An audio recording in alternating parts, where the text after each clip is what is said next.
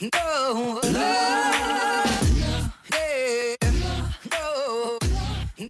Welcome to the Rebel Heart Coaching Podcast, where BSN registered nurse, integrative health practitioner, and board certified life coach Samantha Shatek teaches you how to go beyond managing your circumstances and start intentionally creating a life you love using her proven strategies. Hi, friend. How does this day find you? I hope you're ready for today's episode, and I hope you're ready for a little fire because I'm going to be bringing the heat today because I am lit. And when I say lit, I mean I got a little fire under me. Today, we're talking about imitation versus the real deal. So, this episode was born and birthed because recently I found myself in a text conversation with a friend, and we were having a conversation about a topic. And I asked the following question in response to the topic that we were talking about. And the question I asked on text is why do so many humans, companies, and corporations still at this point think it's a good idea to eliminate the most natural and essential part of someone or something? And the other question I asked is why do humans think that when they try to alter nature and natural processes, that there won't be negative repercussions or long term effects. And to answer my own damn question, the short and I think probably the most uncomplicated answer is that it all comes down to it depends on what lens a person or a company or a corporation is looking through and what they care about or value. It comes down to values. And sadly, Many corporations and companies, although not all of them, value the quest for profit and control. And they should want profit. I don't think profit is bad. But when it's to the detriment or exclusion of other values or of everyone and everything else, then we have problems because it's not a broad perspective and it's not inclusive of the highest good for all of the people involved. We're so nearsighted as humans and as as companies and we often don't think about ourselves in terms of being connected to cycles and processes and to each other. So when we make an action or if a company chooses a certain way of being in the world, that has a ripple effect that goes sometimes unseen, but is very, and other times very tangible. And it's not always good. And when it's to the detriment of our environment or of human and animal rights and needs or of freedom or of health and well being or of growth or of our imaginations or of our joy, that's when I get heated. And I can bet if you're listening to this that you probably do too. I'm going to give you a couple examples. One example is our food supply in the US. It is so full of toxins. It's so infuriating because it's devoid of so many of the nutrients and trace minerals that used to be in our now severely depleted soil in this country we spray our fields with toxins and chemicals and poisons, and we say we're trying to provide a solution to one problem, but that creates so many other problems that negatively affect humans, animals, and the planet. We also genetically alter our food, and our human digestive systems and bodies are not equipped for those alterations that nature did not make. And it's in a way that's harmful to our digestion and to our bodies. And then we refine plants and grains so that the core essence and nutrients and the information that the seed translated into that plant is missing.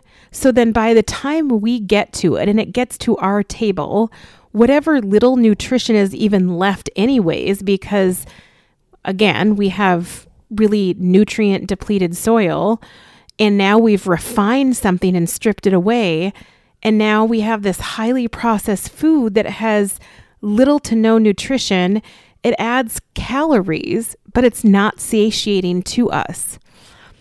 And corporations are supporting often large farmers who practice mass monoculture for big businesses like soy and wheat and other crops, corn, so that the diversity of our crop rotation is inadequate or missing, which then, if you don't rotate the crops that you have in the soil, the soil quality is poor and it's devoid of a lot of essential vitamins and trace minerals that we need as humans to function on a higher level. You know, we're one of the few places in the world that do all of this to ourselves, and it's really embarrassing and it's frustrating to know that, for example, in Europe, they don't allow their soil to be treated like that. They don't allow even half of the absurd practices that we practice in this country. Another thing, we spray chemtrails in our air. And if you don't know about chemtrails, definitely look it up. But you can see them in the sky. And those chemtrails contain barium, aluminum, and strontium. And I'm not going to go into depth, but aluminum is a known neurotoxin and it contributes to Alzheimer's disease and other neurological disorders. And barium, for example, will deplete our bodies of silica. And silica is one of the main elements that we need in our human body to help us absorb water and keep us hydrated. And when we talk about hydration, most people don't know that hydration is not about water like everyone thinks. It's about mineralization because without the minerals, we can't really absorb the water. That's a whole different topic, but basically, these chemtrails that are being sprayed deplete us even further of the most basic nutrients that we need to function appropriately and for our bodies to be healthy. And another example is that our healthcare system is a disaster. And if anyone is in that system, you know that's true. Or if you've even been a part of this system and have your eyes wide open, you know that that's basically an understatement. And unfortunately, not all, but most of the people in charge are trained to think in specific and unfortunately limited ways about what health is and how we can achieve it. If I break my arm or if I have a gunshot wound, hell yes, I need an emergency room and modern medicine. And I'm so grateful for that. And as a nurse myself, I really appreciate nurses and providers, and I appreciate the medical field for what it can provide, specifically, even more so in emergency medicine. But most modern chronic diseases are not genetic.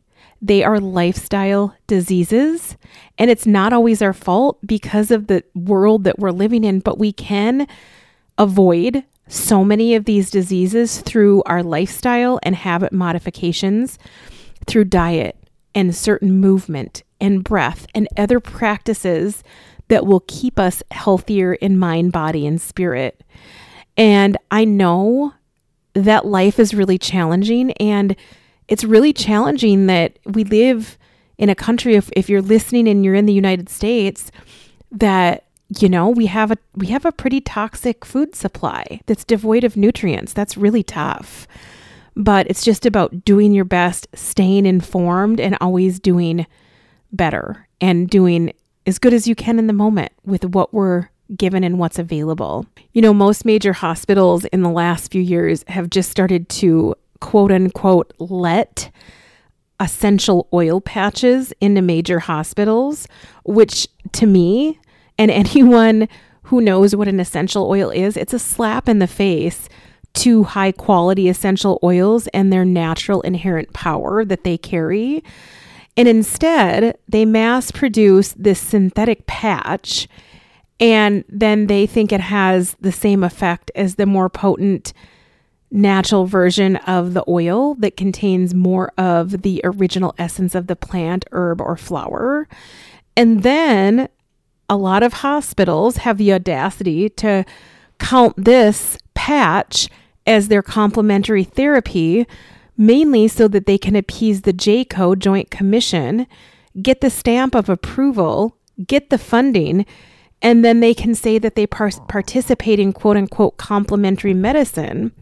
But all the while, they don't seem to actually support the people or programs or folks by coming up with a budget that could actually help people who are sick. Meanwhile, the mainstream medical system continues to have nurses and other medical providers leaving in droves because of the utter burnout and toxicity of the system. They continue to put band aids over symptoms without even addressing the root cause holistically. And they say they want to find solutions, but they aren't really open to answers that would really help people. And they hand out pills like it's a candy shop, and people are not getting better. They're getting worse. They're getting sick. We perform surgery that, to be honest, is often unnecessary. We prescribe chemotherapy for which there are serious kickbacks and big commissions, while the real answers to our health, our wholeness, and to solving chronic diseases goes unanswered. Yet, they cut, severely limit, and they barely acknowledge the programs and people that help people holistically and address the whole person music therapists, chiropractors, massage therapists, acupuncturists, chaplains, healing touch therapists, sound therapy, all of it. These people and these modalities, they provide people with real answers. They provide people with presence and reflection and on a body level flow of their essential life force they're providing beauty and music and essential human touch and all of the things that actually help heal the body and speak to the mind and soul and deeply heal us. But we're not doing those things. Instead, we have to seek out quote unquote alternatives and we have to pay out of pocket, and many people can't afford that. So it's this weird idea that our healthcare is more of like a sick care system. Isn't that weird? Doesn't that make you mad? It makes me mad. And that's part of the reason why I became a nurse coach and I'm a coach because I want to tell people about what I've learned and what's worked for me and a lot of other people and what's not working. And so, all of this is to say, it got me thinking about humans and the term that we've all probably heard of and that I've talked about before on this podcast. And it's the term called imposter syndrome. And imposter syndrome is when you feel like you don't have the right to feel the way you do, or that you're not living a life that feels in alignment or authentic to you, or you feel like you're not qualified enough or good enough, or whatever the feeling is, you just feel less than or fake or like an imposter. And then it occurred to me that an imposter is someone or something that is really just trying to be like something or be someone else or be like someone else. But an imposter is not the actual thing itself. For example, refined wheat isn't wheat, but it's trying to be. GMO corn is not real corn, but it's trying to be. A Fendi knockoff purse is trying to be a Fendi, but it is not a Fendi. And I know that the purse is a super surface example, but I think you get my point that if someone is trying to impose themselves as if they're imposing themselves being someone else, they're being an imposter, some other version of the real thing.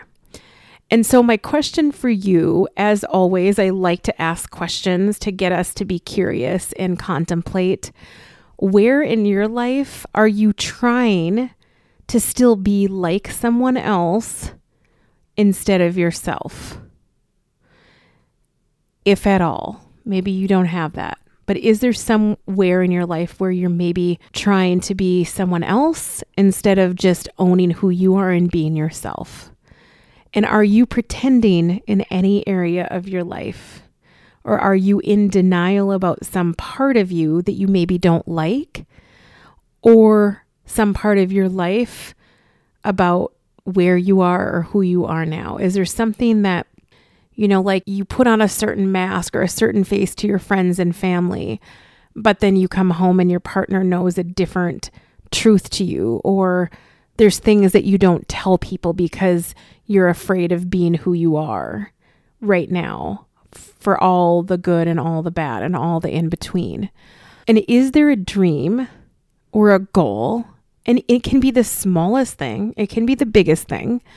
Is there something that you want to shoot for or do, but are too afraid to do. Maybe you don't want to put yourself out there, or maybe you have a thousand of excuses as to why you can't or shouldn't or why you won't do it. The weather. I'm too old. I'm too fat. I'm too broke. I'm too depressed. Too nervous. Maybe you, you have fear of judgment from yourself or others and you're afraid to be seen. Is there something that you're not doing because you don't want to put yourself out there and you're making excuses about it? Where in your life are you not being authentic and being an imposter to the core, to the essence of who you really are and where you're being called? There is a couple scenarios, I think, especially that I've noticed where we as humans tend to feel like imposters in our own life.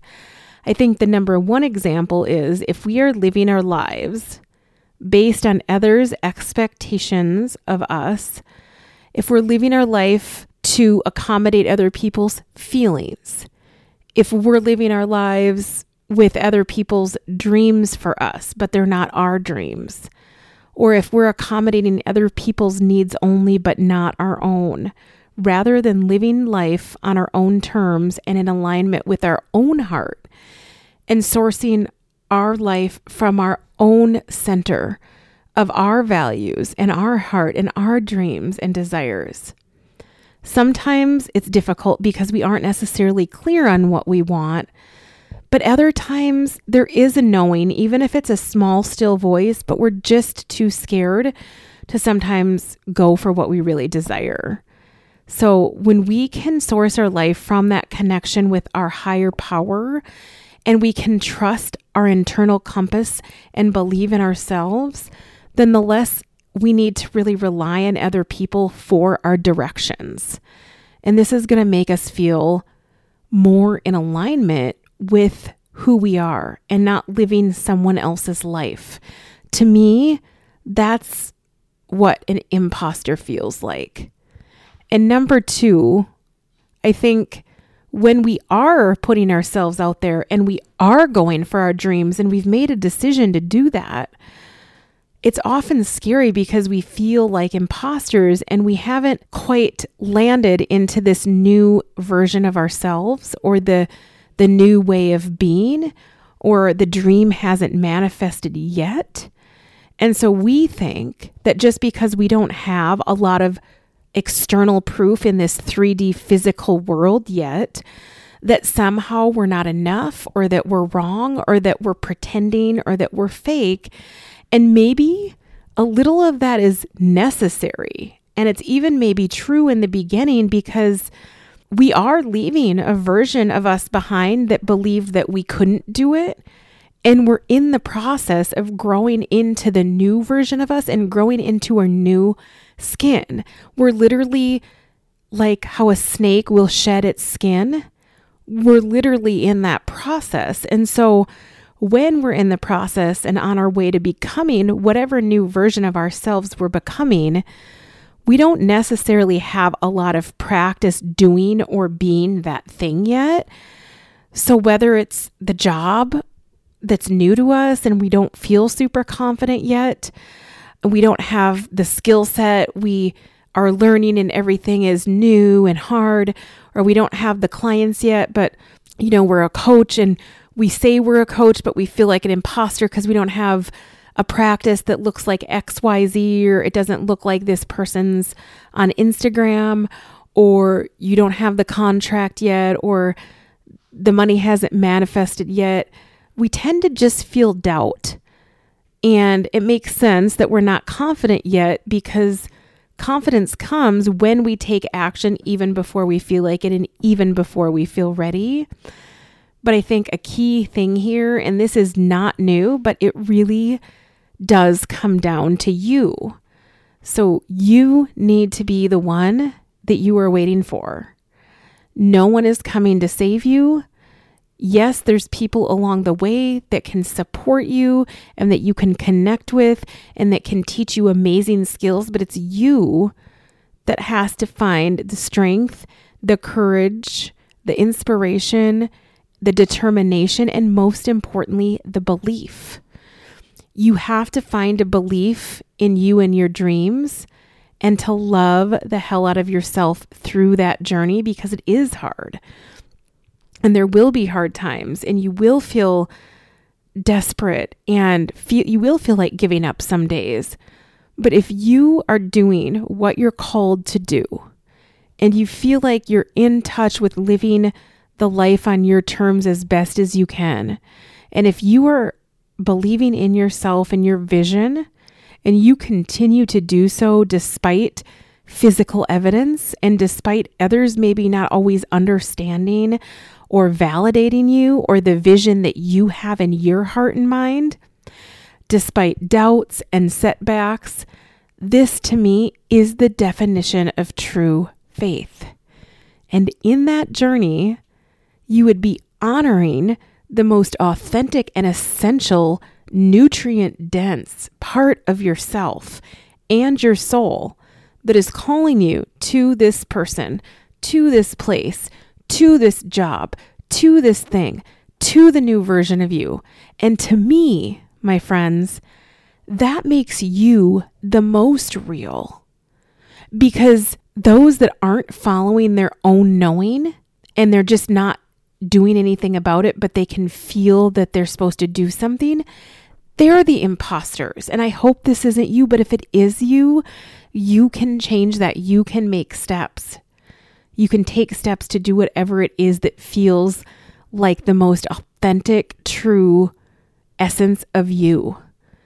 To me, we're only an imposter if in any given moment we're not living in our authenticity or being honest about who we are, where we are, or what we need, and where we are going. And so I had just to share with you this slightly new revelation that I had about imposter syndrome and what it means to have an imitation versus the real deal. And I think if you're in touch with your soul, with your core, with the essence of who you are, and you're doing your best to live into that, that's all you need. And hey, I also want to invite you to join me for my six month coaching program. I'll work with just you one on one, and I'm going to help you get the results that I know you can get. I promise your life will be different.